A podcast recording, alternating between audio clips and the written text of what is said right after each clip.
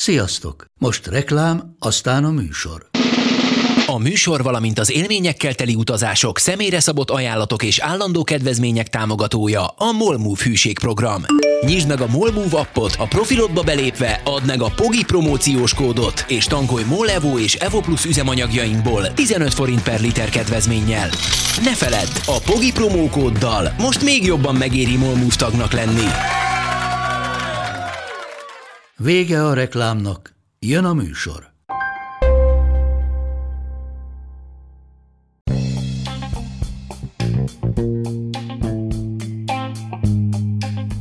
Ez itt a Pogi Podcast. Pogácsa Zoltán közgazdás, szociológus, politikai gazdaságtani podcastja a globális gazdaságról a klímaválság, az automatizáció, a digitális gazdaság, az egyenlőtlenségek és a posztdemokrácia korszakában. A hét nagy híre volt, hogy valami fajta megállapodás született az Európai Unió tanácsában, azzal kapcsolatosan, hogy Magyarország megkap vagy nem kap uniós pénzeket, igazából pont ez lesz az adás témája, hogy akkor most megkaptuk vagy nem kaptuk-e az uniós pénzeket.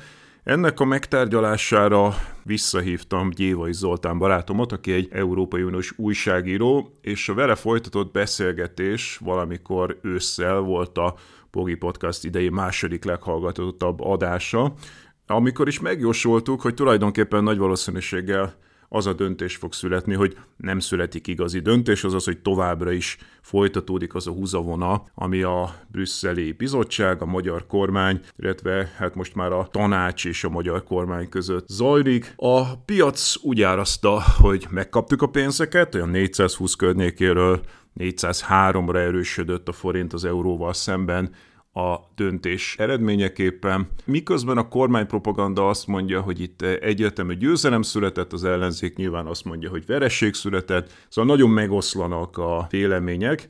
Arról szerettem volna kicsit részletesebben beszélgetni Gyévai Zoltánnal, hogy akkor most egyrészt konkrétan mi az, amit döntöttek, mikortól lesznek pénzeink, mennyi lesz, van-e olyan, amit egyáltalán nem kapunk meg, és milyen hatásköre van valójában az Európai Uniónak, hogy a magyar ügyekbe beleavatkozzon, azokat egy kicsit megváltoztassa, illetve hát ez a mostani alkú nem igazán döntés, ez miről szólt. Kimondhatja el, hogy nyert, kimondhatja el, hogy veszted, egyáltalán mondhatja el valaki, illetve mi várható jövőre. Erről fog szólni a mostani adás.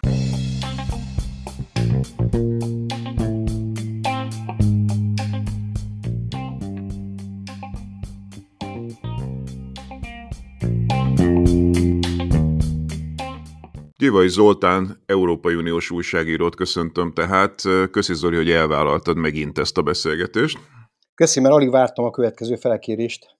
Őszintén szólva én is, mert hogy ugye amikor a múltkor beszélgettünk, akkor nagyon jól eltaláltuk azt, hogy e, mi is lesz a kimenet, hiszen ugye valahova oda konkludáltál, hogy e, a, az egész e, folyamat nem fog teljesen leállni, hanem igazából folytatódik 2023-ban is az, ami 2022-ben e, ment, e, tehát nincs végleges konklúzió. Mielőtt értékelnénk azonban a mostani fejleményeket. Én arra kérnélek, hogy a hallgató kedvéért összegezzük faktuálisan, hogy akkor mi az, amit megkapunk azonnal, mi az, amit nem kapunk meg azonnal, mik ezek a feltételek, mert egyre nőnek a pontoknak a száma, amiket teljesíteni kell, ezek hogyan viszonyulnak ahhoz a 17 ponthoz képest, amit a múltkor elemeztünk, most új pontok vannak, vagy ezekben benne vannak-e a régi pontok, szóval, hogy ez egy kicsit tényszerűen mi történt. Jó, rendben, megpróbálom akkor. Ugye talán arra mindenki azért nagyjából emlékszik, hogy alapvetően két történetről van szó. Két olyan történetről, ami magyar vonatkozású, és amely egymással párhuzamosan futott sokáig, tehát látszólag nem volt semmi közük egymáshoz, hogy aztán idővel összegabajodjanak, egymásba gabajodjanak. Miről is van szó? Ugye az egyik az a történet, ami két évvel ezelőtt körülbelül kezdődött. Pont két évvel ezelőtt ilyenkor ugye mindenki egy, az egész Európa vagy fél Európa egy magyar-lengyel vétótól volt hangos. Talán emlékezzünk, akkor fogadták el azt, a, azt az eljárást, azt a feltételrendszert, jogállamisági feltételrendszert, én jogállami féknek hívnám csak ilyen nemesen leegyszerűsítve, amely, amely arról szólt igazából, hogy azokban az országokban, ahol jogállami hiányosságokat találnak, legyenek azok rendszer szintűek, vagy pedig ez egyediek, és amelyek kimutathatóan az Európai Uniós költségvetés végrehajtását veszélyeztetik, tehát az uniós pénzügyi érdekeket veszélyeztetik, abban az esetben lehetőség van az Európai Uniónak pénzügyi szankciók alkalmazására ezen országokkal szemben. Azóta ugye két éve történt ez, azóta az ügy megjárta az Európai Bíróságot, sőt, ugye, ahogy arra mindenki számított, senki számára sem volt meglepetés, először Magyarországgal szemben kezdte alkalmazni az Európai Bizottság idén áprilisban. Elindult egy eljárás, mert az Európai Bizottság ugye úgy ítélte meg, hogy a rendelet tehát kimerítette a magyar helyzet, mégpedig főleg az Európai Bizottság a korrupció, a, a, a pénzek felhasználásának intézményi háttere, illetve a közbeszerzési anomáliákra fókuszált. Ezek egyébként már létező dolgok voltak a kohéziós politikai források esetében is, csak a kohéziós politikai rendszernek, hogy így fogalmazzuk meg, a szabályrendszernek arra nincsen eszköze, hogy egy országot arra rákényszerítsen, hogy rendszer szinten megváltoztassa egy rosszul működő sémát rendszer szinten megváltoztassa. És a hallgató kedvéért bedobnám, hogy ugye a kohéziós rendszer az a hagyományos, tehát ami a Covid előtt is működött, meg már évtizedek óta működik, tehát ezek a szokásos pénzek szemben ugye majd lesz a helyreállítási alap, ami meg az új eleme ennek a rendszernek. Így van, mert ugye egy olyan költségvetést fogadtak el a Covid való tekintettel gyakorlatilag két évvel ezelőtt, ami egy ilyen felbruttósított Európai Uniós keretköltségvetés volt, hogy hozzátették ezt a korona alapot, koronaválság alapot is. Tehát ugye Magyarország esetében akkor a javaslat ugye az volt, hogy az Európai Bizottság elé, Magyarország elé tárt egy, egy eléggé impresszív listát, hogy így fogalmazzak, ami, amire az volt a hatás, hogy elindult egy párbeszéd a magyar kormányal. A magyar kormány egészen júliusig, még a szemük sem rebbent, a magyar kormánynak visszautasított mindenfajta állítást, hogy ezek hamis vádak, ezek politikai alapon születtek, stb.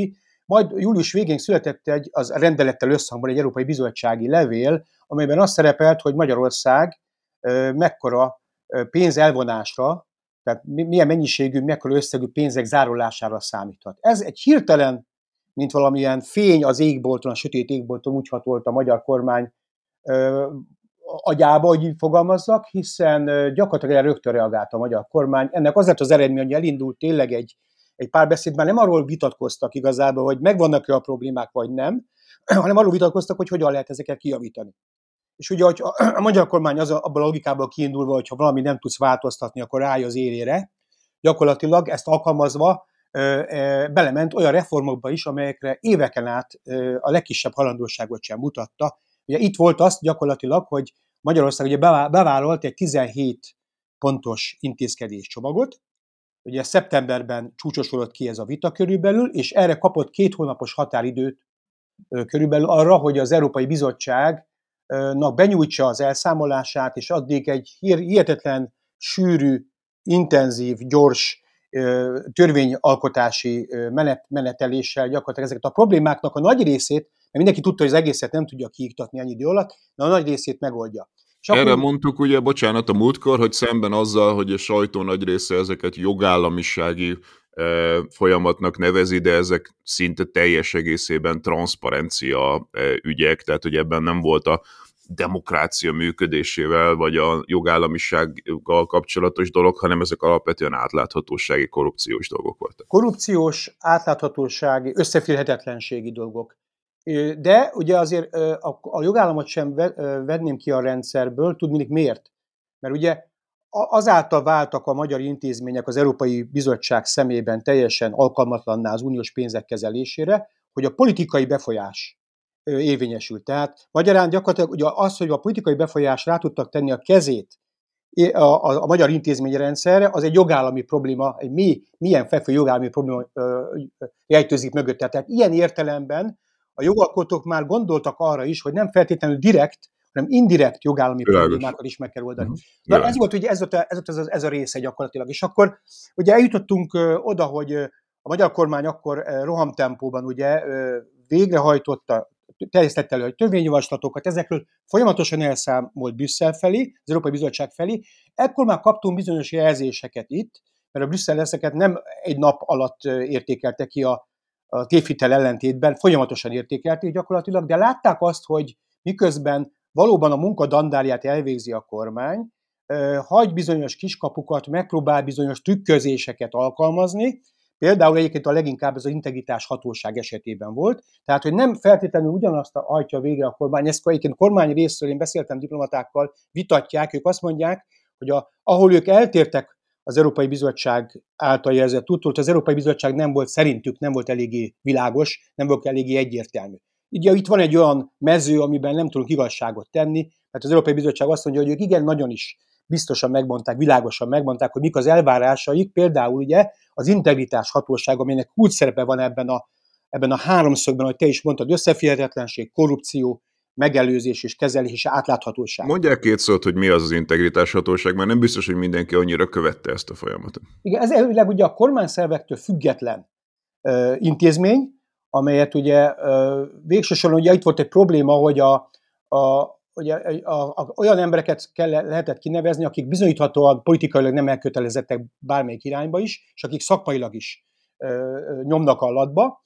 Viszont ugye a kinevezési procedúra magyar az, hogy az állam, a számbevőszék elnöke terjesztette elő ugye a köztársasági elnöknek megerősítésre. Ha valaki abból indul ki, hogy a magyar áll, vagy egész magyar politikai rendszer tulajdonképpen Fidesz függő, vagy Fidesz nehéz, akkor persze nyilván azt lehet mondani, és ezt az ellenzéki meg független gondolkodók is Magyarországon értelmiségiek is gyakran teszik szóba, hogy hogy lehet azt várni ezek után, hogy ez az intézmény jól működjön. A bizottság szerintem amennyire lehetett megpróbálta megkötni a kormány kezét ebben a dologban, azt tudtuk egyébként, hogy természetesen százszerzőkos biztonság úgysem lesz. És ugye ezt látták ők is, és én szerintem az Európai Bizottság a várakozásokkal ellentétben szigorúan reagált azokra a magyar kikerülős cselekre, megkerülős cselekre. Futball VB van, lehet, hogy most a foci nyelvezetet is beszélhetünk csempészni most, hogy jobban megértik a magyarok általában. Tehát, hogy voltak a bizonyos kitérések, olyan cselek esetleg kötények, amelyeket ugye nem nyert le az Európai Bizottság. Például az, hogy itt lássuk, hogy a,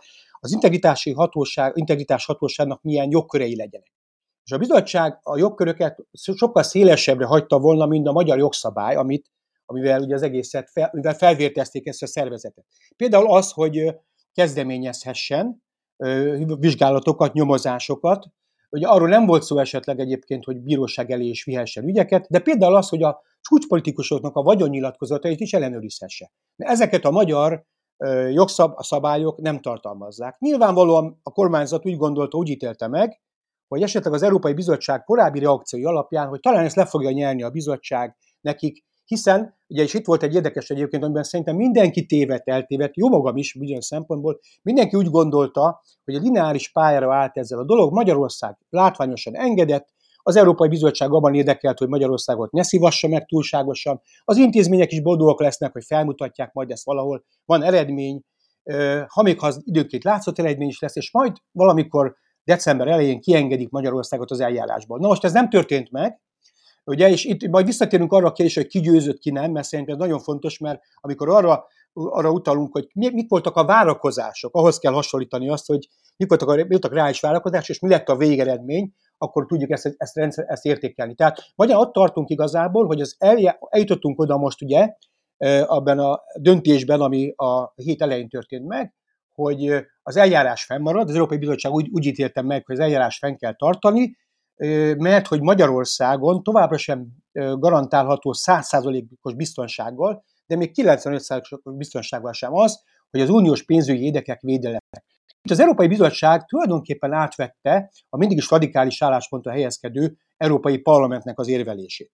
Miközben, és itt a második pont, az Európai Bizottság fenntartotta azt a, a pénzügyi szankciót is, pénzügyi intézkedésnek nevezik, mert itt mindent igyekeznek az Európai Unióban becsomagolni, a szankciót nem szankciónak nevezik, az oroszokkal szemben már igen, de a, itt, itt egy tagállammal szemben intézkedésnek, hogy a ugye három operatív uh, magyar kohéziós politikai operatív program, amit még el sem fogadtak egyébként, annak hát a pénz... Ezek azok a régebbi pénzek, amik nem az uniós, nem a, a, a Covid-ra adott uniós válasz, Igen. nem a helyreállítási alap, hanem amiket már belépésünk óta is folyamatosan kapunk. Így van. Tehát ugye nem a, nem a például a helyreállítási pénzekhez nyúltak hozzá a, a jogalkotó, hiszen akkor még nem is állt olyan szinten a jogalkotás abban az értelemben, hanem rögtön a kohéziós politikai forrásokra mentek rá, ami egyébként valóban nagyságrendileg sokkal nagyobb összegről van szó, mint a helyreállítási alap. És itt ez történt, hogy három operatív programot kiválasztottak, azért egyébként azon az alapon, logikai alapon,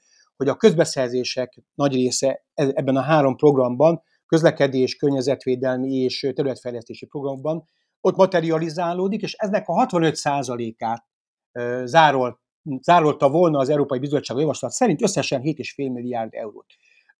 Eljutottunk a tanácsi szavazásig, ugye közben volt még egy epizód, ezt, ezt se felejtsük el, hogy ugye a bizottság még elég ideje korán lezárta ezt a magyar dossziét, november 19, meg kellett húzni egy határidőt.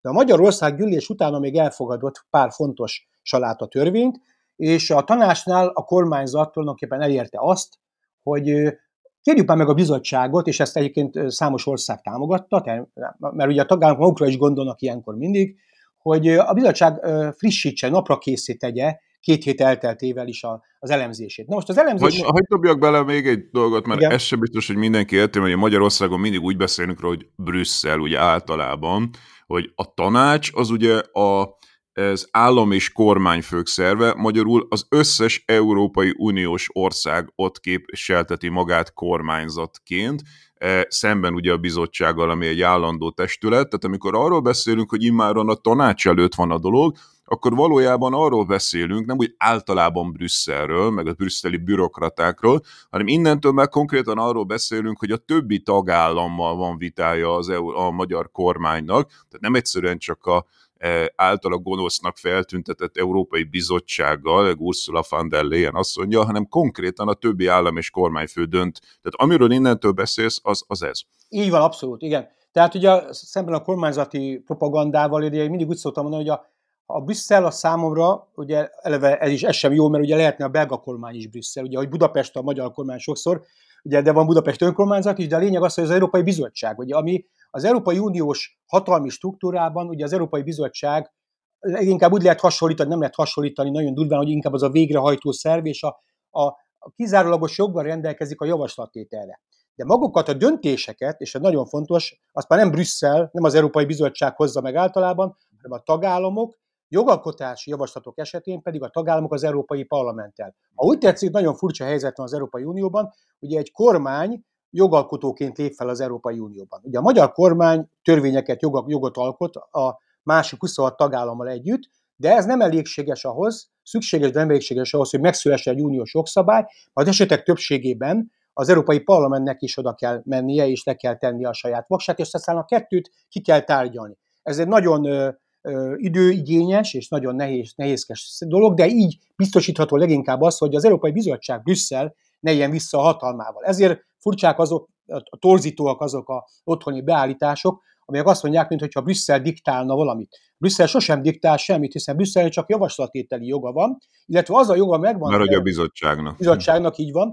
Illetve az a joga megvan természetesen, hogyha egyszer megszületik egy jogszabály és egy döntés, akkor ez a kötelezés a szerződés, ez kutya kötelessége, hogy számon kéri a tagállamokon. Hm. A Brüsszel, ha úgy tetszik, az Európai Bizottság együtt a rendőr is, a csendőre hm. az Európai Uniónak. Ebben a szerepében egyébként az elmúlt évtizedben rengeteget ütközött Magyarországgal, és nyilván ennek a lecsengése is az, hogy miért brüsszellenes kampányok zajlanak. Igen, de, de amikor most tulajdonképpen azt nézzük, hogy ki, kivel van konfliktusa a magyar kormánynak, akkor ugye azt látjuk, hogy az Európai Parlamentben, ami egy választott testület, ott már a gyakorlatilag a, a, a régi saját frakciójával is, tehát nem csak a zöldekkel, liberálisokkal, szociáldemokratákkal, hanem most már a saját egykori EPP konzervat, jobboldali frakciójával is, és amiről meg most fogunk beszélni, ugye ez a tanácsi ülés, ami végül is eh, itt a, témáját adja a beszélgetésünknek, az viszont ugye az összes többi tagállam, ami egyébként ugye egy, eh, egyhangúan megszavazták a döntéseket, tehát az összes döntés, amit most traktálni fogunk, abban benne van mind a 27 kormány, tehát igazából valójában velük van a magyar kormánynak konfliktusa, nem pedig valami fajta ilyen általános, generikus Brüsszellel, és nem is feltétlenül csak a bizottsággal. Igen, úgy gondolom, ez nagyon fontos megállapítás. Azt hiszem az egyik fő konklúzió, amit levonhatunk, hogy a, az évek során, ugye az elmúlt egy évtized során a kormánynak fokozatosan mélyült a konfliktusa az Európai Unió egészével és hogy az egészéről beszélünk, akkor a három csúcsintézményről kell beszélni. Ugye az Európai Bizottsággal azért erősek a feszültségek, a kisülések, mert ott állandó érintkezés van. Az Európai Parlamenttel azért, mert az Európai Parlament, amellett, hogy jogalkotó testület, törvényhozás is, emellett ugye rendkívül erős politikai így volt egy politikai aritmetika alapján, ahogy a magyar parlamentben is, ugye, sorakoznak fel a képviselők, és az Európai Parlament valóban politikailag a legkritikusabb intézménye volt, miközben az Európai Bizottság inkább technik, technokrata alapon gyakorolt nyomást a kormányra. Most már ott tartunk egyébként, és ugye ez számos példa igazi, igazolja, hogy a, a tanács, az EU26-ok gyakran külüutakon, bocsánat, magyar kormány külüutakon jár az EU26-okhoz képest. Nagyon sok olyan dosszié volt az elmúlt időszakban, amiből kimutatható volt, hogy EU26-ok Magyarország. Ugye ennek egy része volt ez is egyébként, versus Magyarország, ugye, az az ukrán finanszírozási csomag, ugye, aminek a tanácsi döntéshozatalnál, ami most, most zajlott le, nagyon fontos központi szerep jutott, hiszen ugye egy csomagnak a részévé vált részben a magyar kormány ráutaló magatartása, be nem vallott, de ráutaló árukapcsolása, részben a többieknek, a, úgy értem a többieknek, és itt az EU26-okról van szó valójában, az EU26-oknak az a törekvése, hogy lehívják, amit az angol úgy hív, hogy calling the bluff, lehívják a magyar blöfföt, és ezzel gyakorlatilag egy ellen zsarolják a magyar kormányt ezzel az ukrán csomaggal. Ebbe is belemehetünk. Csak még Ebbe Zoldi... belemegyünk később. Egyelőre Igen. akkor jussunk el oda, hogy ugye van. van ez a decemberi tanács, és hogy ott miről Igen. döntenek. Igen, tehát ugye ott tartottunk, Zoli, hogy, a, ugye, hogy a, eljutott ez az eljárás abba a fázisba, hogy a tanács, tanácsi fázisba, hogy a tanács meghozza a döntést. És gyakorlatilag a tanácsi nagyköveti szinten az Európai Bizottságnak egyetértett az Európai Bizottság értékelésével, tehát nem volt szó arról, hogy a Magyarországgal folyamatban lévő eljárást leállítsák. Kettő, nem volt szó arról, hogy a pénzeket ne függesszék fel. Amiről szó volt itt, és amiről néhány tagállam, mondjuk így a, a végső soron a tagállamok többség egyetértett ezzel, hogy valamilyen formában honorálják a magyar kormány által az elmúlt hónapokban elvégzett munkát. Ugye az Európai Bizottság értékelése szerint itt vagy százszerzékos biztonságban van egy költségvetés, vagy nincs biztonságban. A tanács úgy gondolta, hogy ez az arányosság elvét valahol sérteni, hogyha Magyarországnak ugyanannyi maradna, ugyanúgy menne be a terembe Magyarország 65 és ugyanúgy jönne ki olyan felfüggesztéssel, hogy bement, miközben sok mindent elvégzett közben.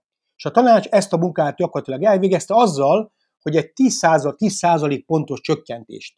Magyarán 65%-a a források, az, ugye az említett keretnek a 65%-a helyett a 55%-át azaz mintegy 6,3 milliárd eurót zárol most az Európai Unió, és itt már az Európai Unióról van szó, eddig az Európai Bizottság javaslata volt csak az asztalon. Itt már arról van szó, hogy ezt a pénzt zárolták, és van egy ítélet, van úgy tetszik, van egy döntés Magyarországgal szemben, és ettől kezdve ezt nem lehet most már Brüsszelre, az Európai Bizottságra szűkíteni, itt Magyarországnak az Európai Unióval van vitája, hogyha úgy tetszik.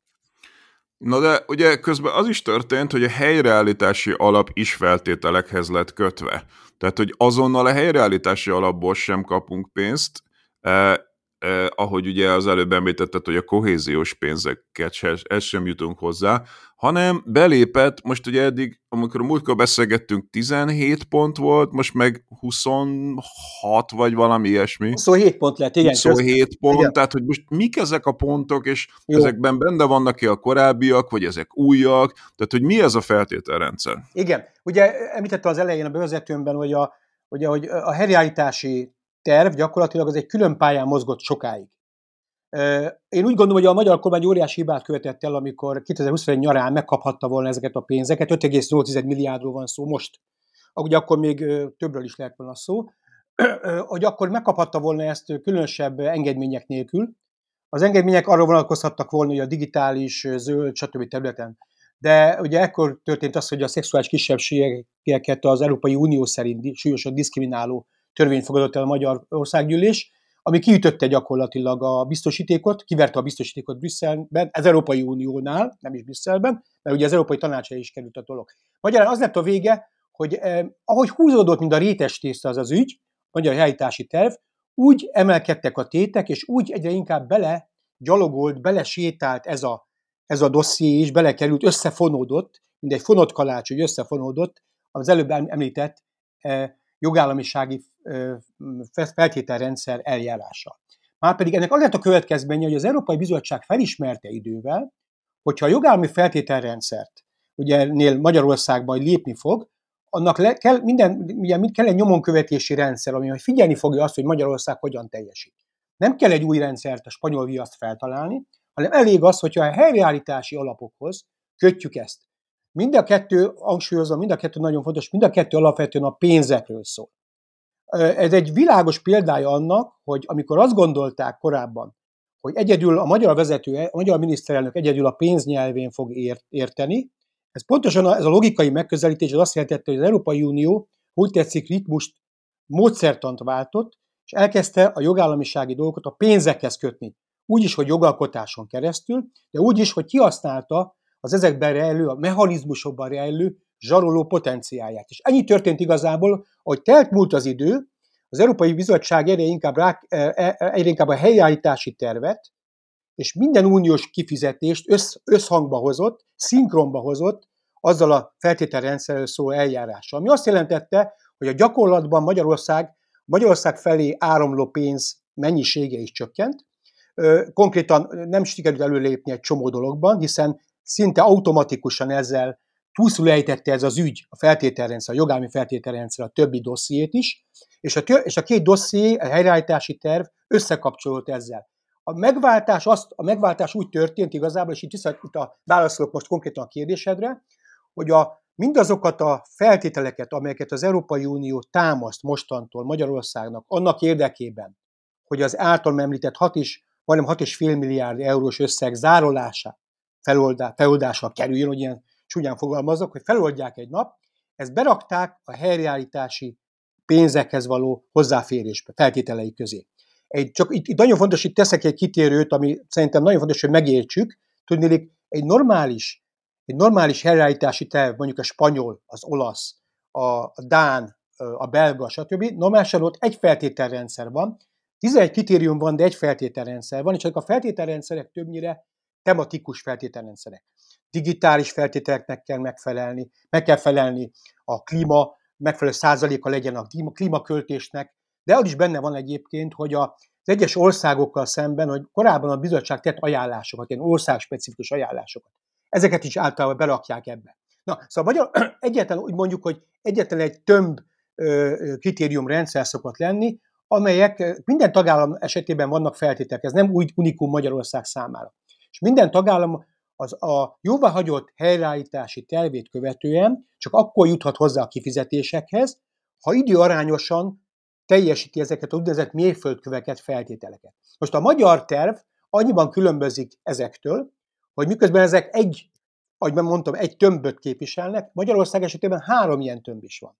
Az egyik az ez által említett, hogy a technikai feltételek, de ide tartoznak az én mások is. A másik a maga az egész jogállami feltételrendszer, és itt, itt volt az, ami az a 17 pont, amiről eddig A 17 pont, és ráadásul a 17 pontot átfordították, lebontották ugye konkrét intézkedésekre, és a 17 pontból lett 21 pont. Csak azért, hogy mindenki értse, tehát a 17 pontból lett 21 pont, amikor a magyar, mert ugye a Magyarország számára 27 feltét, feltételt, ilyen szuper feltételt kell majd teljesíteni. Abból kettő, mondjuk így az által említett első tömb, kettő, ebben betartozik egy az audit és a kontroll is, 21 tartozik a, fe, a feltételrendszer, a jogállami feltételrendszerhez, és a maradék négy, ez egy érdekes elem, ami, amit a bizottság elég későn rakott be a csomagba, de azt is mutatja, hogy a magyar kormány számára mennyire fontos, mennyire létfontosságúvá vált az, hogy a pénzhez hozzájusson, hogy olyan, ez az igazságszolgáltatás függetlenségét erősítő reformok, olyan reformokba bent bele, amelyek szerintem elképzelhetetlenek lettek volna a korábbiak során. Ugye itt van az, hogy az országos bírói tanácsnak hatásköreinek a megerősítése a bírósági hivatal elnökével szemben, a kúria önkényeskedésének a visszanyesése teljesen, és mit törvénybe kell foglalni? Azt, hogy meg egy magyar bírót, bírát korlátozni abban, hogy az Európai Bírósághoz fog, forduljon a jövőben, és az sem lehet majd, hogy az alkotmánybíróságból csak úgy át lehessen ejtőelnyőztetni majd bírákat, hogy ez történt a kúria elnökének kinevezésével annak idején, bíró, bírói gyakorlat nélkül a kúria érére. Magyarán olyan igazságszolgáltatási reformokat kell végrehajtani a magyar kormánynak a pénz ellenében, és ez kiegészítésképpen az által említett már intézkedésekhez, amelyek, amelyek most nem akarok túlozni, eltúlozni, de szerintem hónapokkal ezelőtt is elképzelhetetlenek lettek volna, és hogyha nem is oldják meg a magyar nyilvánvalóan a magyar jogállamisági problémák helyzetét, de azt mondom, hogy elég jelentős számottevő mértékben, és a vártnál sokkal nagyobb mértékben visszaszorítják a magyar kormányt a korábbi, az, az, ahhoz képest, az az állapothoz képest, ahol mondjuk november 1-én tartózkodik. Világos. És még egy dolog van, amiről lehetett olvasni a jelentésekbe, ezek az úgynevezett univerzális kritériumok, tehát hogy a ö, univerzális szempontok, tehát hogy a, az Európai Uniós transfereknél általában érvényesülnek olyan dolgok, mondok egy példát, például a a nők egyenlő, nőkkel kapcsolatos egyenlő bánásmód, amit nem garantál jelenleg a magyar törvényhozás, tehát hogy mindig ezeket az univerzális feltételeket is, ha jól értem, ezeken a szuper feltételeken túl még ezeket az univerzális szempontokat is érvényesíteni kell. Igen, nagyon fontos. Itt behoztál egy harmadik dolgot egyébként a képbe, és ez már a kohéziós politikai forrásokra, programokra vonatkozik. Tudni illik, ugye valóban az van, hogy azért azt lehet látni, hogy a jogalkotók, az uniós jogalkotók az Európai Uniós költségvetésbe, ugye amikor kitárgyalták két évvel ezelőtt ezt a megaköltségvetést, ezt a 7 éves szólót, a jogállami elemek nagyon fontossá váltak mindenhol. De ugye úgy tud csak következetes lenni az Európai Unió, hogy nem csak a helyállítási eszközöket, pénzeket védi, ugye a visszaélésekkel szemben, hanem védi az egész keletköltségvetést. És ugye miközben rápakoltak erre egy jogállami feltételrendszert, ami egyébként nem csak Magyarországgal szemben alkalmazható, ami gyakorlatilag univerzális és horizontális, ebben az az unikum, hogy ez horizontálisan védi az egész költségvetést, ugye azon alapon jogállami, jogállamisági problémákon keresztül, az egyes politikáknál ettől függetlenül megvannak, ott is megvannak ezek a fékek. Na magyarán, amit te mondasz, az nem egyébként, az nincs benne a az nem feltétele ennek a 27 feltételek közé nem tartozik, az egy addicionális, kiegészítő feltétel, de az a kohéziós politikai források lehívásának a feltétele. Miről is van szó? Az úgynevezett horizontális, feljogosító feltételekről van szó, amelyek 7 évvel ezelőtt még egy csak ilyen tematikus feltételekként szerepeltek, ezeket kiegészítették valóban általad is említett négy ilyen horizontális feltétellel, egy ilyen nők egyenjogúsága, vagy például a rokkantakkal szemben, tehát a csökkent munkaképességűekkel szembeni diszkrimináció elvetése. Ide tartozik az alapvető jogi karta, alapvető jogi kartát is belakták ebbe. Itt mutatja meg azt egyébként, hogy mennyire fontos az, amikor egy jogalkotás zajlik, és mennyire látszólag semmit mondó elemeknek később az Európai Unióban micsoda erővel tudnak visszaütni, visszahatni. De hát egyébként ez, ez tényleg ez egyébként nagyon érdekes az, hogy, hogy egy Európai Uniós jogszabály alkotás során valószínűleg ez az a pont, ezek a pontok, amikor valaki legyintett, hogy ugyan hagyjuk már ezzel, ne foglalkozunk. És ez később nagyon erős fegyveré tud válni. Tudni illik, valóban az van, hogy ezek az úgynevezett horizontális feljogosító feltételek nem előfeltételei az Európa, a kohéziós politikai programok jóváhagyásának, viszont a, kifizet, a pénzek kifizetésének már előfeltételei. Vegyük a magyar példát. Amikor beszélgetünk, akkor még a pillanatnyilag a magyar kohéziós politikai programok esetében még vissza van a jóváhagyási procedúra. Egyelőre kell, ugye meg kell állapodni először egy partnerségi megállapodásról. Magyarország és Magyarország mellett azt hiszem már csak egy vagy két ország még nem tart itt, de ugye ezt meg kell történnie most egy decemberben. Nem, lenni, nem csodálkoznék azon, hogyha a következő napokban itt, itt lennének látványos változások. A partnerségi megállapodás, ez egy stratégiai dokumentum, ami gyakorlatilag azt foglalja össze, hogy Magyarország a következő hét évben, most már csak öt évről beszélünk, hogy milyen területekre használhatja fel a felzárkóztatási forrásokat. És ugye, ez az, amit régen úgy hívtak, hogy nemzeti fejlesztési terv. Így van, pontosan. Ez, ez, az így. Egy, ez egy stratégiai dokumentum, amit le kell bontani operatív programokra. Magyarország hét operatív programot jelentett be, és ezeket mostanra gyakorlatilag véleges formátumba be is nyújtotta. A humán erőforrás volt az utolsó, ami a pedagógus béreket is tartalmazta egyébként, de úgy tudom, hogy ezek is most már be, bekerültek, benyújtották őket. Az Európai Bizottság így tenni fog egy gesztus Magyarországnak. Mert tudni, az Európai, volt egy olyan pont az eljárásban, Magyarországnak nyilatkoznia kellett arról, hogy szerinte teljesítette el a, ezeket a feljogosító horizontális feltételeket. Magyarország a kormány azt mondta természetesen, hiszen egy bírósági ügy is van ezzel kapcsolatban, ne felejtsük el az LGBT törvényt is, ugye erről ez a gyermekvédelmi törvény is ugye az Európai Bíróságon van. Magyarország konzekvensen, ugye a saját álláspontjához hűen azt mondta, hogy teljesítettük. Az Európai Bizottság azt mondta, hogy dehogy is teljesítitek, ezért az Európai Bizottság indoklással ellátott véleményt kell itt hozzácsatolni a, a dokumentumhoz, de tehet egy olyat is, hogy azt mondja, hogy az operatív programok elfogadását, évvégéig tartóan elfogadását mindez nem akadályozza, viszont amíg ezeket a kérdéseket nem oldjuk meg, addig nem lesznek kifizetések. Na most a, ez, a, amit te is mondtál, mi a következmény ebből? Mi, mi következik ebből? Bocsánat, eliben a következő kérdésednek, de... Abszolút ez lett volna a következő igen. kérdés, hogy most már igen. fél órája beszélgetünk, és nagyon jó, hogy részletesen traktáltuk, de a hallgatóban egyre gyűlemlik a feszültség, hogy na akkor most megkapjuk a pénzeket, vagy nem kapjuk meg a pénzeket, vagy akkor most mi lett ennek az egésznek az eredménye. Így van. Hagy, hagy mondjam el, hogy én mit értettem meg ebből, aztán mint egy tanárbácsi mondhatod, hogy, hogy jól értettem, vagy nem jól értettem, amit mondasz, de hogy ugye ezeket az operatív programokat nagy valószínűséggel akkor most elfogadják, tehát december eh, végéig akár adhatnak erre egy pecsétet, hogy ezek el vannak fogadva, eh, de, de a a helyreállítási alap az nem indul el addig Magyarországon, ameddig ezt a 27 szuper feltételt nem teljesítettük, magyarul itt még hosszú hónapokon keresztül nem lesznek pénzek. De most az, hogy a operatív programokat felnak az 55%-át felfüggesztik, az azt sugalja nekem, hogy a 45%-a, tehát a kisebbik része az viszont indulhat akár januártól, hogyha elfogadják az operatív programokat. Ezt jól értem, vagy nem jól értem? Igen. Ugye azt nagyon fontos megállapítani, hogy Magyarországgal szemben most úgy, úgymond kétfajta pénzzárolási eszköz van az Európai Unió kezében.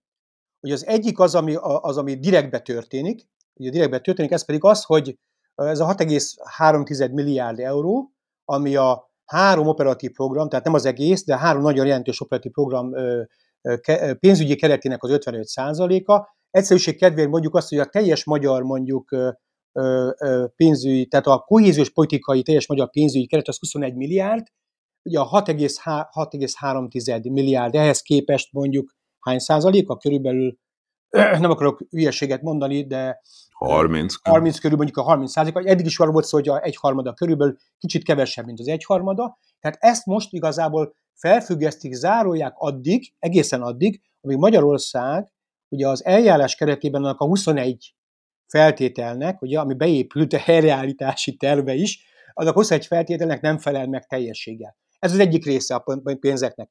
A másik része pedig, ugye, amivel szintén az európai, amiről te is említetted, hogy ahhoz, hogy a, a helyreállítási tervet jóvá hagyták, de hogy a kifizetésekre sor kerüljön, a kifizetésekre nem egy összegben kerül sor egyébként, tehát 5,8 milliárdot még 2026 végéig hívhatjuk le, az első tétel értesüléseim szerint 800 millió euró lesz, ahhoz pedig ugye teljesíteni kell ezt az egész három tömbbe, amit beszéltem, feltételt. Na most ezek, tehát magyarán semmi, egyetlen pénz sem kapunk ingyen, ez így van abszolút. Tehát ugye van, úgy tetszik, van három lakat, amit fel kell törni. Ezt az egészet egy kicsit egy szívben úgy hasonlítottam, hogy olyan egy kicsit az egész, mint egy szabaduló szoba a magyar kormány számára. Hogy van 27 zár, nem vagy a szobába, 26-ot kinyitsz minden probléma nélkül, de a 27-én elcsúszol. És akkor nem, és nem tudsz kijönni, az, nem, nem, nem nyílik ki az ajtó, benn maradsz a szobába. Ez nagyon úgy néz ki ez az egész, hogy a, ha március, március 31-e a megcélzott határidő arra, hogy Magyarország mind a 27 feltételnek teljesítse.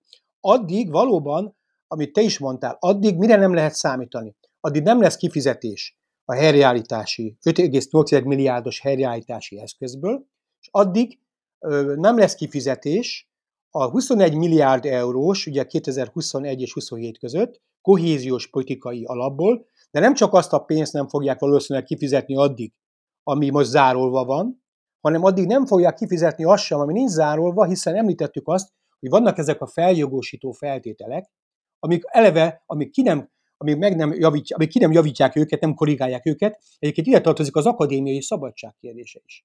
Tehát itt olyan, olyan régi, eh, hogy mondjam, eh, olyan régi eh, ki fognak dőlni a szekréből, csontvázak fognak, amikre azt gondolta esetleg a magyar kormány, hogy ezeket már, ezeken már túl vagyunk, Hát nem feltétlenül. De azért mondom, De Zoli, amikor azt mondod, hogy nincsenek kifizetések, csak hogy a hallgatók is értsék, itt nem arról van szó feltétlenül, hogy a magyar kormány nem kezdheti el ezeket kifizetni a végső kedvezményezetteknek, tehát hogy Magyarországon forintban nem lehetnek kifizetések, hiszen ezeknek a programoknak egy része már most is fut, hanem itt arról beszélsz, hogy az Európai Bizottság nem fog folyósítani pénzeket a magyar kormánynak, de ettől a magyar kormány még egyfajta ilyen egyszerűsítve fogalmazok, előfinanszírozásban, forintban ezeket már kifizetheti. Abszolút, tehát ugye arról van szó, igen, hogy, hogy értsük, nem arról van szó, hogy akkor Magyarországon leáll az élet, hiszen a kormány már elkezdte a 2021 és 27 közötti, nem csak Magyarország egyébként, a többi kormány is természetesen. Egyébként a minden ország számára késik a kohéziós politikai programoknak az elindítása. Két évet csúszott.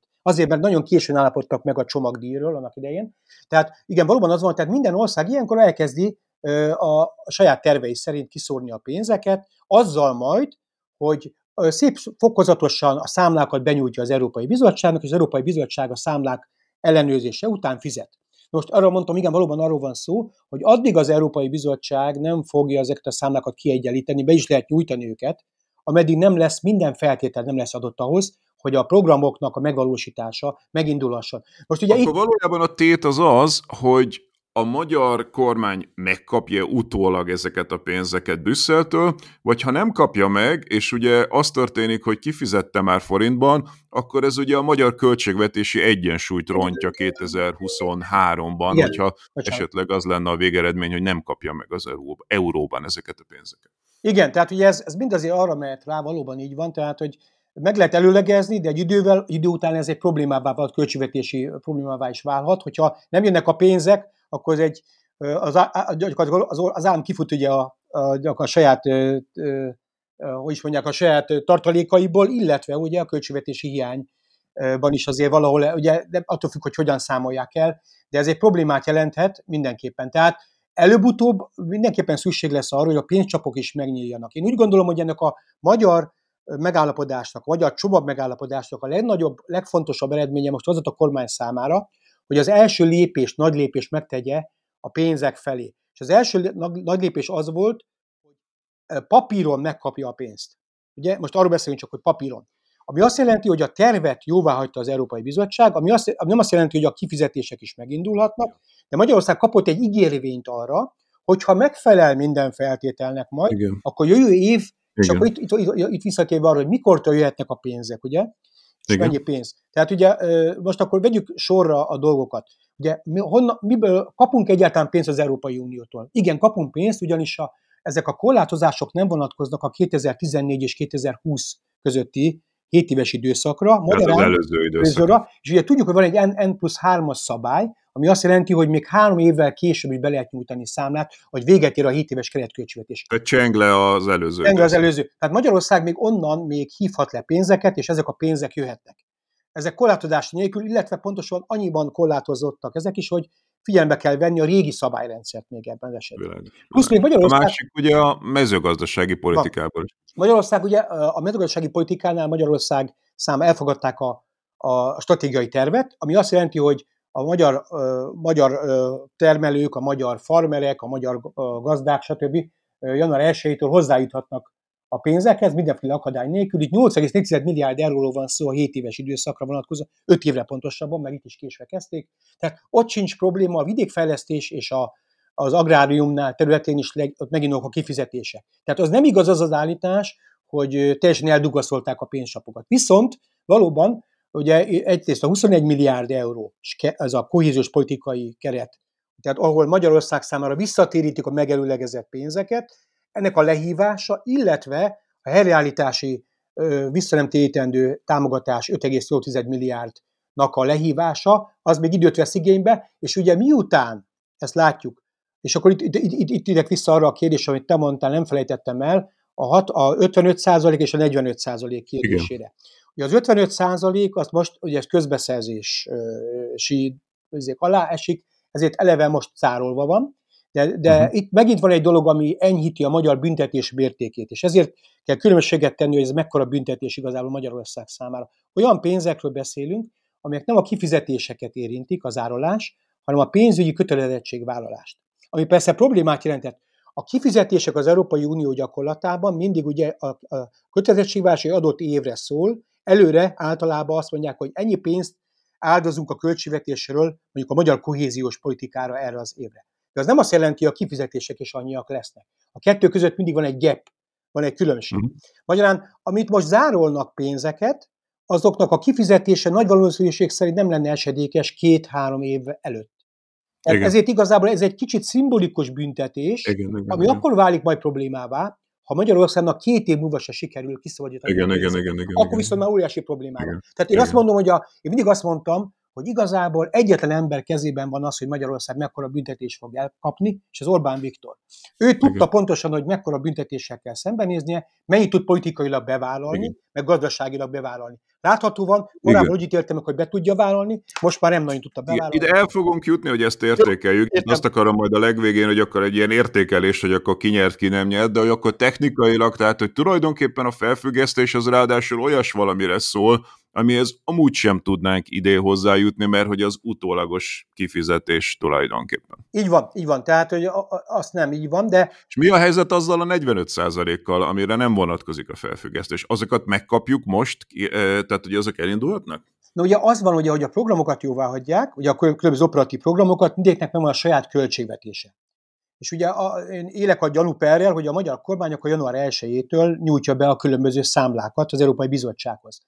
Ugye itt elvileg az lesz majd, hogy elvileg ugye a 45 nak a azért simán lehet kifizetéseket eszközölni, ráadásul ne felejtsük el, hogy a, a, a szankció csak három operatív programot sújt, Igen. Igen. a négyet nem, tehát ott, hogy el, tehát ugye, itt lébe viszont az a, az a kötelem, az a kollát, amire te is céloztál, hogy Magyarország viszont az Európai Bizottság megítélése szerint ugyan megfelel az operatív programok elfogadásának feltételeinek, viszont nem felel meg az úgynevezett feljogosító horizontális feltételeknek, ezért a konkrét kifizetéseket az Európai Bizottság addig felfüggeszti, addig nem, nem fogja eszközölni, ameddig Magyarország bizonyíthatóan nem orvosolja ezeket a problémákat. Tehát én élek a gyanúperrel, hogy Magyarországnak itt tennie kell valamit az általunk említett kereten kívül is annak érdekében, hogy az Európai Bizottság elengedje ezeket a pénzeket, egyébként nem csak mi. Hát, ahhoz, hogy a, azokat az operatív programokat, amire nem vonatkoznak a felfüggesztések, még azoknak az esetében is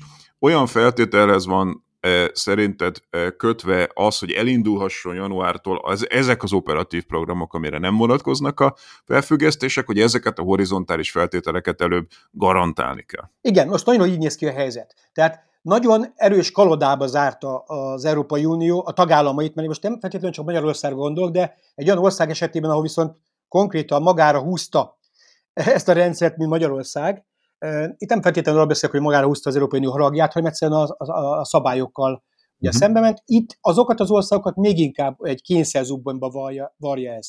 Magyarán nincsen más választása a kormánynak, mint hogy megpróbálja azt, hogy március 31-ig megpróbálja letisztítani. Tehát érdekes, hogy ugye a munka java tulajdonképpen most kezdődik.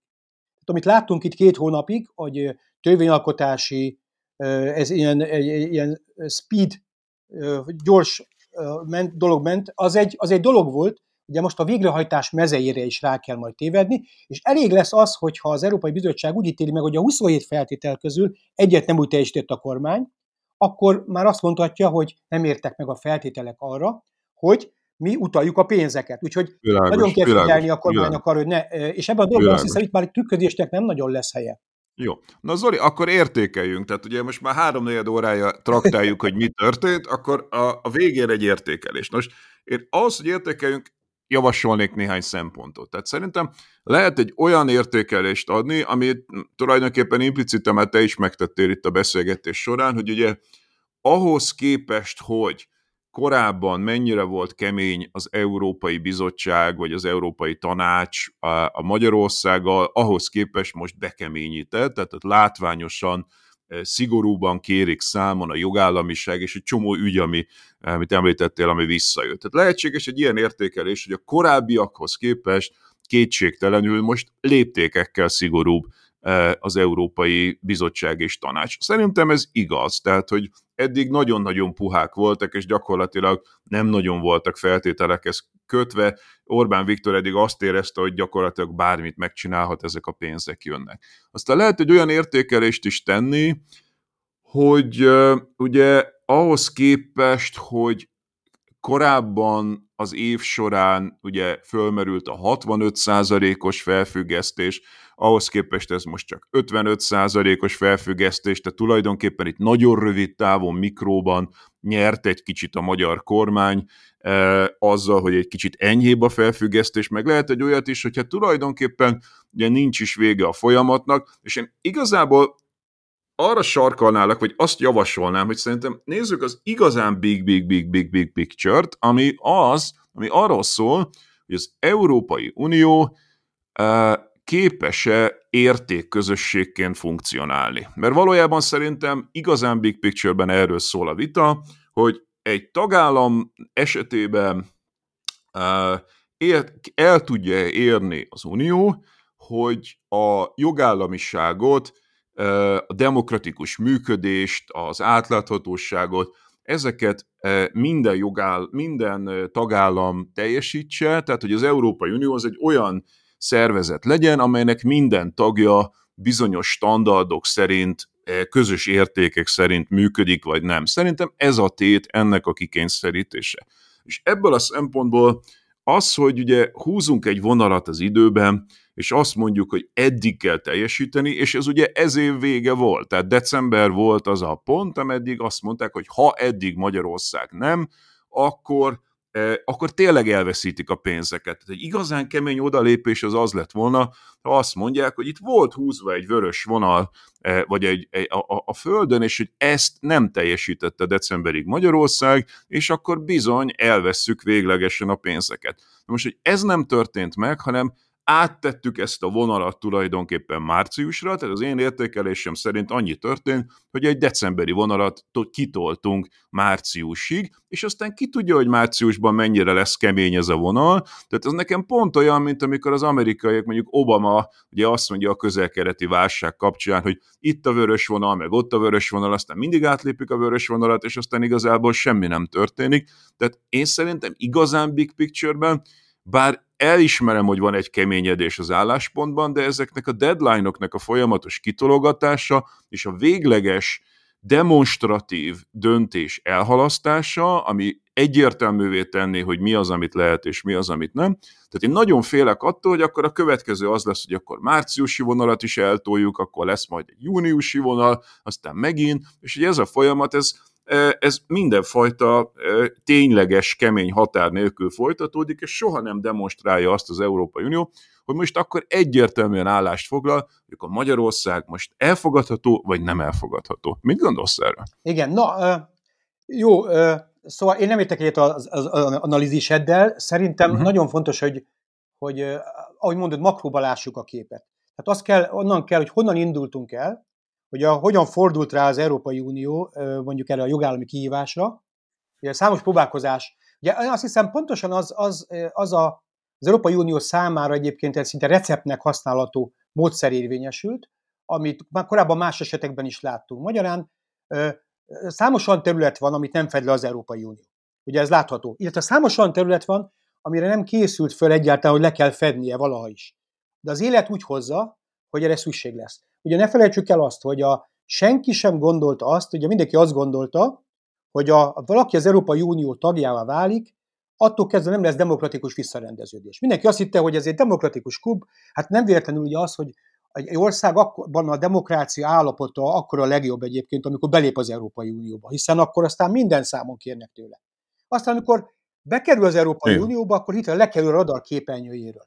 Igen. És ez, er, De pont ezért nem lehet arra számítani, hogy nincsen backsliding. Most ugye igen, valóban így van, tehát ugye igen, ez egy téve, és kiderült évek során, ugye, hogy ez egy téves felfogás volt, hiszen számtalan lehetősége van annak, hogy hogyan történjen ez az átrendezés. Ráadásul ugye látjuk, hogy a, a geopolitikai változások, a világ trendjei, meg csomó más dolog történik, mindez begyűrűzik az Európai Unióban is, és a demokráciákra is, is óriási nyomás alá helyezi. Igen. Ahol a demokráciák egyébként eleve gyenge lábakon álltak.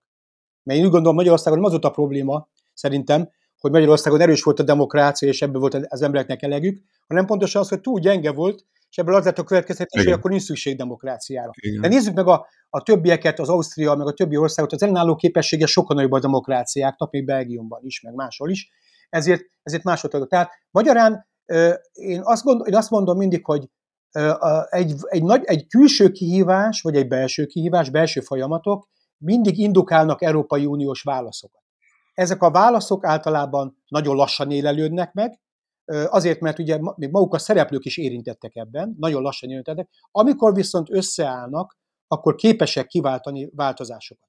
De azért látni kell azt is, hogy az Európai Uniónak, ugye a, és mindjárt átérek egyébként szerintem, ami nagyon fontos kérdés ebben a dologban, az Európai Unió nem, az Európai Unió nem azon az alapon jött létre, hogy egy országot állandó, mint a rossz gyereket állandóan pofozgatnia kell. Erre nincs meg a mechanizmusok, itt vala, mindenki úgy gondolta, hogy valaki egy klubnak a tagja, akkor az a klub szabályait ö, érvényesíteni fogja a, vé, a végsőkig. Arra nem gondoltak persze, hogy lehet, hogy bejönnek olyan országcsoportok, és egyébként ez az egyik oka annak, hogy szerintem a bővítés miért nem zajlik tovább, amelyek ugye idő után elkezdik, elkezdenek másképpen viselkedni ebbe a klubba, úgy gondolnak, hogy a, nem akarok most mondani, hogy a szőnyegre lehet, stb. stb., de úgy gondolják, hogy rájuk ezek nem így vonatkoznak, meg úgy gondolják, hogy lehet ezt másképp is csinálni, stb. És elkezdenek eltérni tőle, ráadásul ezt nem úgy csinálják, hogy egyik, egyik, egyik reggelről a másikra egy éjszak alatt változnak át. Ez a legkönnyebb az Európai Uniónak, hogyha azt látta volna, hogy Magyarországon történik mondjuk mindegy, egy latin-amerikai országban egy katonai hatalomátvétel, a legjobb az ilyen országgal gyorsan le lehet, le lehet számolni. De nem ez történt, hanem itt egy lopakodó folyamat történt, és tudjuk nagyon jól, hosszú évek alatt Lengyelország is kicsit hasonló, ezek történtek. Tehát nagyon nehéz ezekre a reakciókat megszűnni, ráadásul az Európai Uniónak, és itt tényleg rá a második gondolatomra, nem volt erre eszközrendszere. Ne felejtsük el, sokan a költségvetési szabályokkal a, állítják párhuzamba azt, ami az érték, mert a te kérdés az értékközösségre vonatkozott. Valóban, ugye ha azt nézzük, hogy az Európai Uniónak milyen ö, minutumra kidolgozott költségvetési szabályozási rendszere volt, ami egyébként kiderült, hogy túlságosan bonyolult, értel, értelmet, értelmezhetetlen és értelmetlen, ezért meg is fogják reformálni, oly mértékig, ugye, és itt megint rátérek Magyarországra, Melyik volt az az első ország, amelyel az Európai Unió költségvetési szabályok terén példát statuált? Talán emlékszel rá? Magyarország. Nem emlékszem. Magyarország. Magyarország. Magyarország 2012-ben Magyarországot az úgynevezett gazdasági feltételességi eljárás, gazdasági kondicionalitás, makrogazdasági kondicionalitási hmm. eljárás keretében Magyarországot megfegyelmezte az Európai Unió, pénzügyminiszteri tanács szintén, pedig azért, mert tartósan nem vette figyelembe stabilitási és növekedési paktum előre, a deficit, magas deficit miatt előírásait. A végén azt csinálták, hogy gyakorlatilag azt jelentette, hogy kiáltásba helyezték a kohéziós politikai forrásoknak a, meg, a felfüggesztését. Ott is politikai, ott is pénzügyi kötelezettségvállalások formájában. A magyar reakció az volt erre, hogy pár hónap alatt rendbeszedték magukat, összeszedték magukat, és megoldották a problémát. Nem akart Orbán Viktor ezen a téren pénzt elveszíteni akkor sem. Magyarán ők igazodtak. Magyarország volt az első. Tehát a költségvetési szabályoknál látjuk azt, hogy van egyfajta működőképes területe. Viszont érdekes módon ott is olyan, olyan szankciós rendszer van, amit sose alkalmaztak, kivéve Magyarországot. Mert az Európai Unióban a szankciót úgy hozzák létre, hogy ne kelljen alkalmazni. Nem azért hozzák létre, hogy alkalmazni kelljen, hanem azt gondolják, hogy a szankcióval való fenyegetés az kellő elrettentő erőt tartalmával bír. Arra nem voltak felkészülve, ugye, hogy egyrészt az érték, az érték oldaláról érkezik egyfajta teljesen külön vonal, egy külön utas politika, amely ezeket az értékeket, ezt az értékközösséget több szempontból is támadás alá, kartás tűz alá helyezi. Ráadásul nincsenek olyan szabályait sem, mint a költségvetési politikánál, hogy ezeket szankcionált. Idő kellett arra... Zoli, hagyj állítsalak meg ezen a ponton. Tehát nem lehet egyszerre két dolgot mondani. Tehát azt mondani, hogy eh, az európai ért Unió az értékközösség is, tehát nem egyszerűen csak egy gazdasági szervezet, hanem értékközösség is, de közben meg az Uniónak nincsen tényleges szabályrendszere ennek az értékközösségnek a betartatására, ez szerintem nem megy. Tehát akkor döntsük el, akkor vagy valljuk be azt, hogy ez valójában nem egy értékközösség, mert jogilag nincsen ez, ez kodifikálva, nincsen ilyen kényszerítő keretrendszer, vagy mondjuk azt, hogy, hogy akarunk értékközösség lenni, de akkor viszont kell, hogy legyen ilyen keretrendszer, mert látszik, hogy, hogy nem igaz az a feltételezés, hogy egy uniós tagban ne lehetne visszafordulás, és most nem csak Magyarországra gondolok, ami egy látványos eset, de hát itt ugye Lengyelország, Olaszország, Svédország, tehát ugye Ausztria korábban, tehát hogy itt hogy mondjam, rendszeresen, még a régebbi tagállamok esetében is lehet visszacsúszás ezekben a történetekben. Kell, hogy legyen az uniónak akkor annak jogsz, de mindenre van, tehát ha versenypolitikára van jogszabályot, ha agrárpolitikára van, az nekem, az nekem gyenge, hogy azt mondjuk, hogy értékközösség vagyunk, de pont itt nincsen semmi kompetent, nincs elég kompetencia. Ez csak részben igaz, amit mondasz. Egyébként igen, ez egy, ez egy nagyon fontos kérdés, mert tűnik a, teljesen jogosan a magyar kormány is ugye ezt hozta föl mindig, hogy tessék mutatni nekem a jogszabályt, ami mondjuk a sajtószabadság ugye, megsértését ö, szankcionálja. Ugye Az valóban, hogy a, ugye szemben a költségvetési szabályokkal, amik számokra kivetíthetők, ugye numerikus szabályokról van szó, ezeket nagyon nehéz numerikusan szabályozni, viszont ugye kodifikálni. Viszont két dolgot említenék ezzel kapcsolatban. Egyrészt az valamennyi ország számára nyilvánvaló, hogy Magyarország számára is, hogy az Európai Unió tagjává váltunk, az Európai Unió úgy állt akkor az értékközösség gondolatához, a demokratikus értékekhez, hogy erre van egy másik szervezet. Ez pedig az Európa Tanács, ami Strasbourgban székel. Magyarán az Európa Tanács fedi le ezeket a... a... Nem az Európai Tanács, ami egy uniós szervezet, hanem az Európai Unión kívül van egy sajnos, sajnos nagyon hasonló nevű, de ez egy másik szervezet. Egy másik, és ez Strasbourgban székel, ugye. Ráadásul ugye az Európai Parlamentnek is Strasbourgban van igazából hivatalosan a, a a székhelye. Tehát az Európa... Mindent elkövetnek, hogy összekeverjék az európai polgárt ezekben az intézményekben. Ezért születtek olyan dolgok, szerintem a végén ezt a legegyszerűbb le Brüsszelre fogni mindent. Ja, ja, a legegyszerűbb. Ja, ja. Tehát, hogy a, tehát az, rész az Európa Tanácsnak és a szakosított szervezeteinek, Velencei Bizottság, stb. kiszervezték. Ami azt is jelentette, hogy az Európai Unión belül, a bizottságon belül, mert a tagállamok nem akarták, nem állt föl olyan unit, olyan egység, olyan osztály, amely kifejezetten ezzel a kérdéssel foglalkozott volna. Tehát ugye ez az egyik része a dolognak. A másik része azért az, hogy azért ez nem egészen igaz, hogy az Európai Unióban nincs jogforrása ennek, ami történik most az értékközösségnek. Tudnék, az uniós szerződések nagyon világosan kimondják, és legutóbb 2009-ben módosították az Európai Unió szerződést, a Lisszaboni szerződés, 2009. december 1-én lépett hatályba, 13 évvel ezelőtt, annak a második fejezet, második pontja, második cikke az, az, az abból áll, hogy rögzíti az uniós alapelveket, értékek, alapértékeket. Ugye annak idején, amikor a vita folyt erről, Magyarország számára a legfontosabb, azért volt a legfontosabb abba, hogy a nemzeti kisebbségek, etnikai kisebbségeknek azért a, a jogait is belehelyezzék ebbe. De abba belekerült sok minden más is. Ebbe belekerült a sajtószabadságtól kezdve minden. Ami azért fontos, mert ugyan nincs kodifikálva, viszont ez jogforrásként hivatkozható az Európai Bíróság számára. És azt látjuk, hogy az Európai Uniós integráció fejlődésének egy nagyon szerves része az, hogy az Európai Bíróság joggyakorlaton keresztül gyakorlatilag növeli az, az uniós aki kommunitert, az uniós joganyag, az Európai Uniós joganyag azon keresztül fejlődik, tehát egy nagyon aktivista Európai Bíróság van, amely konkrét ügyeken keresztül, elég, hogyha mondjuk egy, egy becsapott munkás, akit kirúgtak a munkahelyéről, előterjeszt egy, egy kérelmet, amit egy bíróság, mondjuk egy román bíróság értelmezni akar, az, az Brüsszel lesz, oh, bocsánat, az Luxemburg, mert Luxemburgban az Európai Bíróság központja fordul, és abból kialakul egy olyan jogszabály, ami teljesen megváltoztatja a világot. A futball világával kezdtük, emlékeztel, emlékszel a Bosman ügyre.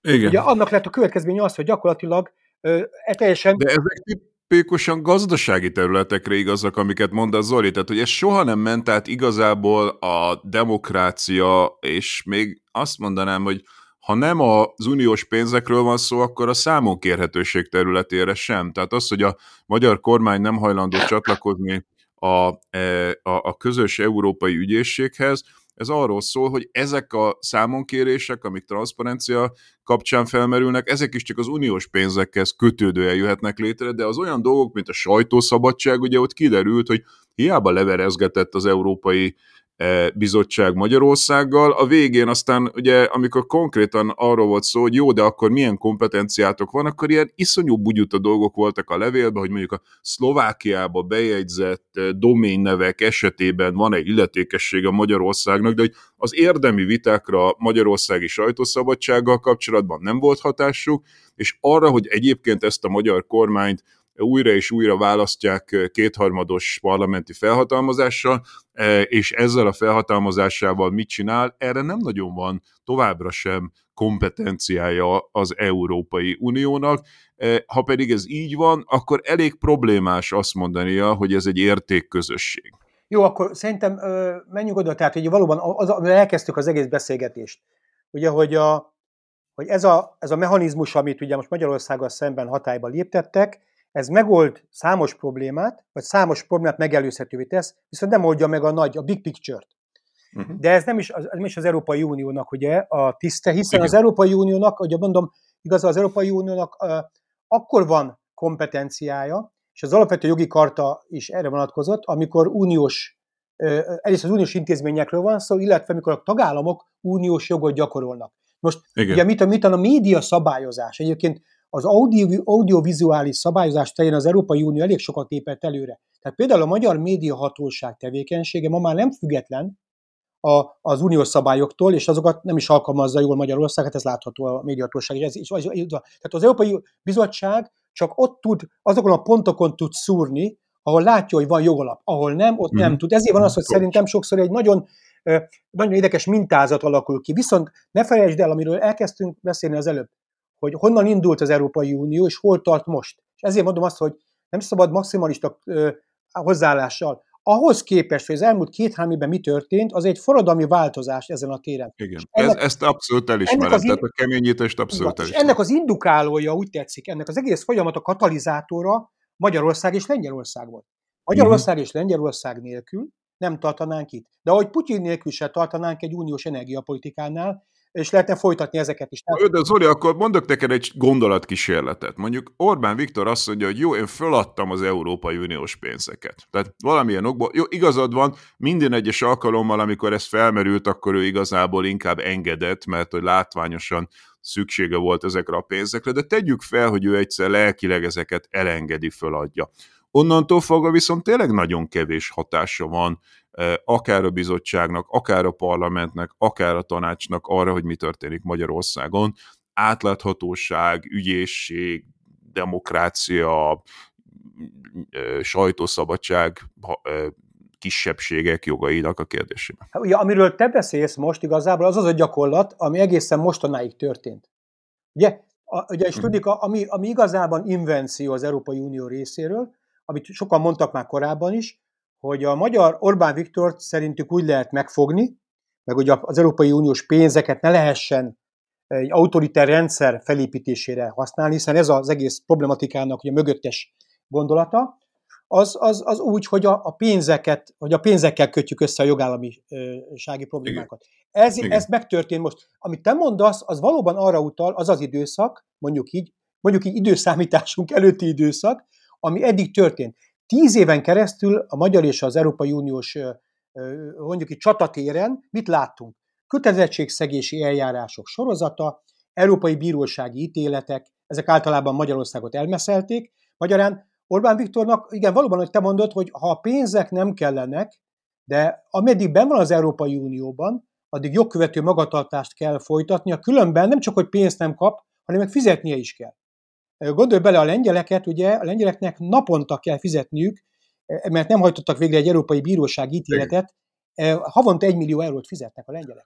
Szóval az igen, van, igen. Van, tehát vannak következményei. Igen. Egyébként nem beszél arról, bár ez még egy utolsó gondolat, hogy, hogy ugye, amikor ez, arról beszélünk, hogy most ez, a, ez az Európai Unió ezzel a mechanizmussal most milyen jól telibe találta a szöget, ugye, akkor ezt ne felejtsük el, ez az is kellett, hogy drámai mértékben megváltozott Magyarország finanszírozási helyzete.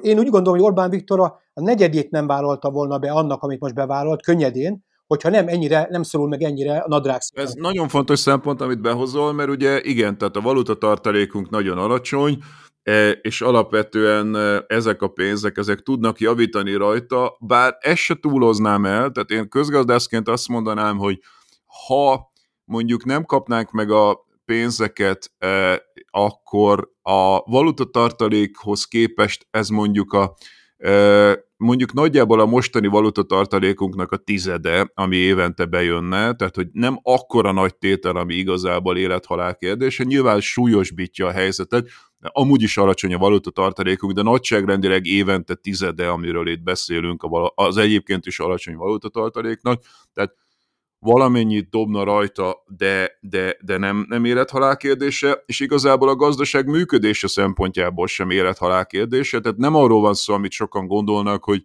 az Orbán eh, rendszer az alapvetően nem tudna meglenni uniós források nélkül. Tehát a 3-3,5 százaléka évente a GDP-nknek bejön, vissza nem térítendő. Ez elég nagy tétel, ez elég nagy tétel, de szerintem nem, a, nem igaz az a mondás, hogy ha ez nem lenne, akkor összeomlana az Orbán rendszer. Valószínűleg nem egyébként, de van egy másik szempont szerintem. Elveszteni a versenyképességét az Európai Unión belül. Tudnélik, hogyha te nem, ugye az, abban, hogy most ez a, helyre, ez a helyreállítási tervnél milyen pénzek, ugye, és hova megy a pénz, abban az Európai Uniónak óriási nagy hatása volt. Ugye az egész gyakorlat arról szólt, hogy kaptok ingyen pénzt, nem is akár, nem is kis mennyiséget, ugye az olaszok esetében ez egészen hmm. horribilis összeg.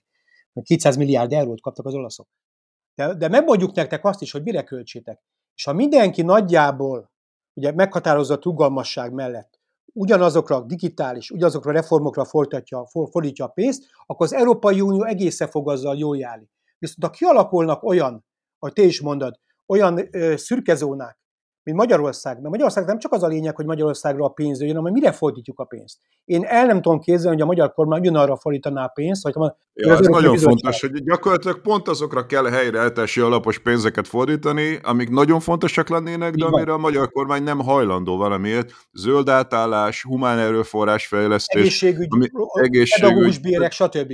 Igen, mondjuk önmagában dráma, hogy ezekkel egy országot kívülről kell rászorítani, mert a saját érdeke lenne, de ebben igazad van. Én, hogy mondjam, én két dolog ellen harcolok itt tulajdonképpen verbálisan. Az egyik az a szerintem ilyen radikális baloldali álláspont, ami azt gondolja, hogy az Európai Unió az valami fajta abóvó neoliberális intézmény lenne, és csak a neoliberalizmus betartatása lenne a feladata, ilyen is van. Szerintem ez nem igaz, tehát szerintem ma Magyarországon sokkal kisebb a belső e, nyomás a magyar kormányon a tekintetben, hogy a fenntarthatóságot, a, a humántőkét, az igazságosságot, az átláthatóságot elérjék. Szerintem a, a társadalmi nyomás vagy a politikai nyomás az unió részéről erősebb. Ha nem lennék benne az unióba, sokkal rosszabb helyzet lenne. De a másik dolog, ami ellen harcolnék itt verbálisan, az pedig az, amikor van egy ilyen illúzió, ez meg inkább liberális körökben szokott jelen lenni Magyarországon, hogy ha majd elég sokszor kivisszük Magyarország ügyeit Brüsszelbe, akkor majd az Unió valahogy rendbe rakja Magyarországot, és ugye mindig ilyen megfogalmazások vannak, hogy pofont adott Magyarországnak, meg helyre rakta Orbán Viktort, meg van egy ilyen, ilyen elképesztő wishful thinking, hogy majd valahogy megint csak Brüsszel, itt is megy a brüsszelezés, hogy Brüsszel majd helybe rakja, helybe rak, rendbe rakja Orbán Viktort, nem fogja. Tehát szerintem két ilyen, ilyen illuzórikus dologgal szemben egy cizelláltabb álláspontot kéne szerintem megérteni, hogy mi történik itt. Mit szólsz ez? Abszolút. Én azt mondom, hogy kezdjük ugye a, a, a, a magyar ellenzékkel, vagy pedig ugye nevezzük a, de nagyon sok baloldali értelmiségére is jellemző ez, énekel az ember, hallja néha, hogy miket várnak az Európai Uniótól, illetve az ő esetükben igen, valóban, hogy messze túlbecsülik, túlértékelik azokat az intézkedéseket, amit az Európai Unió hoz és hozni tud. Ugye ők is elfelejtik azt, amit elfelejt a másik oldal. Az Európai Unió mi vagyunk. Tehát ugye ez, ez, ez egy, egy, hihetetlen egyébként, hogy még mindig kívülállóként tekintünk arra a szervezetre, ami, amiben egyébként ben vagyunk, és amiben otthonosan kéne mozgunk, mozdulnunk, lobbizkolnunk. Az kormány részéről egy tudatos politika, hogy az Európai Uniót mint egy külső szereplőt úgy állítja be, mint kvázi régen Moszkvát, amely diktálni akar, és ehhez képest visel egy, egy függetlenségi harcot, ugye ehhez képest. Ugye a magyarok szeretik a függetlenséget, addig, ameddig nem kell gyakorolni. Ugye ez addig, addig nagyon nagy, mi, mi szavakban aztán kiválóak vagyunk ebben. A másik oldal meg egyfajta megváltót, egy messiást vár Brüsszeltől, és elfelejti azt igazából, hogy az Európai Unió, megint csak ugyanúgy elfelejti az Európai Unió, mi vagyunk. Tehát magyarán nem történik azért semmi olyasmi, amit a tagállamok akaratá, akarat ellenére valami, nem fog történni azon. Meg ráadásul az Európai Uniós intézmények, és, és tényleg így van ez, ez egy, ez egy nagyon magyar központú hozzáállása a világhoz, hogy mint hogyha az, amit azt gondolnák, hogy itt Brüsszelben, az Európai Unióban minden Magyarországról szól. Felejtsük ezt el van egy, én érzek, hogy igazából pup vagyunk, meg kell, hogy mondjam, a magyar problémák már pupa hátukon az Európai Unió. Abszolút. Ugyanezt érzem, hogyha Brüsszelben vagyok, mindig azt érzem, hogy igazából ez a jó, van ez a Magyarország, de hagyjuk, mennek tovább a dolgok, Igen. rengeteg ügyünk van, nincs időnk folyton Magyarországgal foglalkozni. Egyébként amennyire lehet az Európai Unió, tehát saját érdekében is, ugye akkor váltam éveken keresztül nagyon sokáig tartott, amíg felismerte az Európai Unió, fel akarta ismerni azt, hogy Magyarországon egy rendszer szintű probléma van. Ez az első mm. dolog. Ugye pontosan úgy történt az egész, hogy a mozaik összeállt. Én úgy gondolom, hogy felismerték már, a Barózónak volt egy beszéde még, még az elején, amikor még az első ilyen nagyon látványos összeütközés volt az Európa, a Magyar Nemzeti Bank kapcsán, meg a bíráknak a nyugdíjas kapcsán, amikor hogy beszélt a parlamentben, nagyon érdekes volt, mert ott ő elmondta gyakorlatilag azt. Csak a praxisban nem, egyrészt a praxisban nem mutatkozott eznek, másrészt pedig nem volt eszköz rá. Harmadrészt pedig a tagállamok mindig ott vannak a végén, a rendszer végén. Nézzük meg, a tagállamok hetedik cikk szerinti eljárás is folyik Magyarország ellen. Elfelejtettük már, ugye, hogy van egy ilyen négy éve. Ott a tagállamok tartják a kezükben a gyeplőt, semmi nem történt. Nem is fog történni. Ez az egyetlen dolog működött, ez a pénzes dolog működött, ennek is megvannak a korlátai igazából. Szóval én úgy gondolom, hogy, a, hogy nem szabad az Európai Uniót olyan hogy földön kívüli erőkkel felruházni, amivel egyébként nem rendelkezik, sosem rendelkezett, és nem, Világos, is, nem is akar világos. rendelkezni, mert nem ez a funkciója. Világos. Még egy dologra légy szíves reagálja, nagyon kíváncsi vagyok, hogy mit fogsz rámondani. Amikor megszületett ez a döntés, az Európai Tanácsi döntés, és ebben még nem is csak a végleges döntés, csak körvonalazódtak a döntésnek a szempontjai. Az euró-forint árfolyama visszakorrigált 420 környékéről majdnem 400-ig. Tehát egy jelentős erősödés volt benne. Miért? Tehát én, én nekem ez azt sugalja, hogy a piac azt kalibrálta be, hogy mi itt megkaptuk az uniós pénzeket. Igen, ami persze vissza is üthet, hogy nem kapjuk meg, ugye?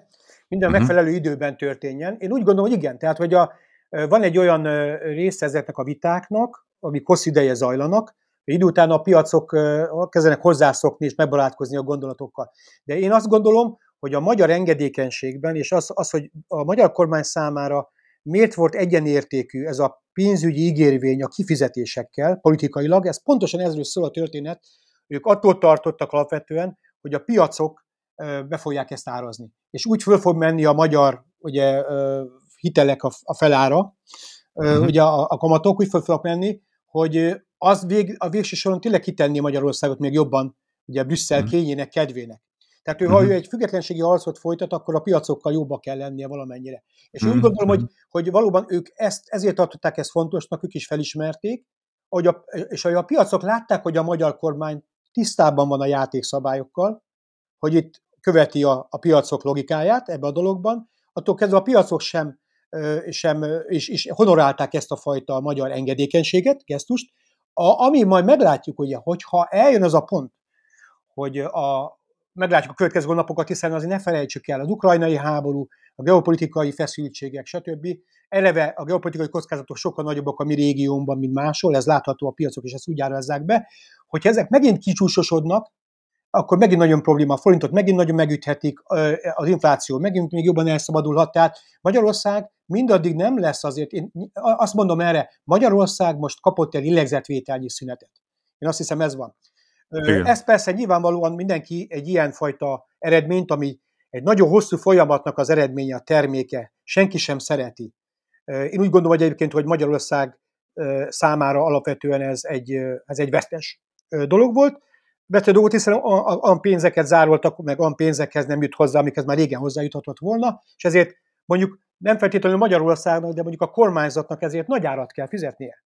Még hogyha a Budapest belvárosi magyar értelmiség nem nagyon elégedett ezzel, meg azt mondja, hogy ez mi ez az egész, meg micsoda, uh-huh. micsoda uh-huh. izé, hülye izé, Európai Uniós bürokrata intézkedéshez, azt azért el kell ismerniük, hogy olvassák el azt a 27, tessék elolvasni, tehát azt mondom, hogy senkit sem mentesít a, az ismeret hiány arról, hogy a felelősség alól. Nem, nem lehet, ne újságokat olvasva próbáljanak feltétlenül, olvassák el, megvan a papíron ezek az intézkedések, és utána üljenek le, és gondolk, gondolják végig azt, hogy milyen intézkedéseket vállalt be a magyar kormányzat. És ennek első vizsgáján az Európai Bizottság nem azt mondta, hogy na jó fiam, adok neked egy kettest, és átmentél a vizsgán, azt mondta, hogy fiam, te 99%-ban megoldottad a problémát, 5%-ban megoldottad, 5% hiányzik, nem engedlek át a vizsgán. Tehát mm-hmm. ez is egy ráutaló magatartás, hogy változott a helyzet, erről nem beszéltünk. Ami el, eltűnt a rendszerből, az a jó indulat Magyarország irányába. Mm-hmm. Ez a harc, ami folytatódik, ez a kíméletlen harc 12 év óta, ez kiszívta a bizalmat a rendszerből, és a jó indulatot. Magyarországnak duplán kell bizonyítani ahhoz, hogy meglegyen vele szemben az a fajta jó indulat, visszaálljon, ami korábban megvolt, és ami más országokkal szemben megvan. Tehát ez a gyakorlat, ez a gyakorlat igazából. Jó, jó. Na hát Zoli, nagyon szépen köszönöm. Megint nagyon hosszan beszélgettünk. Én az elején azt gondoltam, hogy egy ilyen fél óra, három óra alatt ezt meg lehet beszélni, ennek megint a dupláját beszéltük, de nem baj, hiszen azt hiszem kiderül ezekből a beszélgetésekből, amiket veled folytatok, hogy ezek elég cizellált, összetett, kérdések, de azért meg lehet őket érteni, tehát ahogy mondtad, hogyha az ember egy kis időt fordít rá, akkor lehet olyan szinten részletesen tájékozódni, hogy egy kicsit jobb képet kapjon az ember. Az előző beszélgetésünk már az egyik leghallgatottabb podcast adás volt egyébként idén. Nagyon érdekli az embereket. Én ugye ott azt azzal fejeztem be, hogy lehet, hogy túl sokat, túl hosszan beszélgettünk róla. Az összes visszajelzés az volt egyébként, hogy nem, szeretnék az emberek, hogy, hogy részletesen kapjanak erről tájékoztatást, Úgyhogy ez alapján, a visszajelzés alapján én egyáltalán nem bánom azt, hogy most megint messze több, mint egy órát beszélgettünk.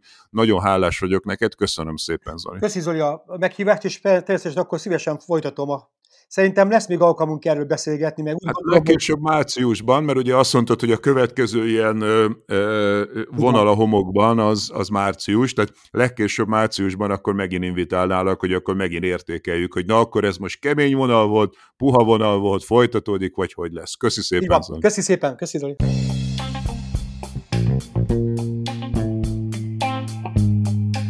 Ez volt ma a Pogi Podcast. Ha vitába szállnál az elhangzottakkal, vagy témát javasolnál, keresd a Pogi blog oldalt a Facebookon. Ha támogatnád a podcastot, azt a www.patreon.com per Pogi Podcast oldalon teheted meg. Köszönjük! Ha más podcastekre is kíváncsi vagy, hallgassd meg a Béton műsor ajánlóját. El tudod képzelni, hogy a podcastet, amit éppen most hallgattál, fél év múlva már a mesterséges intelligencia generálja? Mi sem. De ha érdekel, eljötte már a gépek lázadása. Hallgass bele az Embertelen podcastbe. Orsós Lajos vagyok, a műsor házigazdája. Egyelőre még élőben. Egyelőre. Fedezzük fel együtt, hogyan ismerkedik, randizik, mesél és vitatkozik Betty és Péter, két teljesen mesterséges intelligencia. Lajos, a podcast címét mond még egyszer, Léci. Oké. Okay. Embertelen podcast. Ez a műsor a Béton közösség tagja.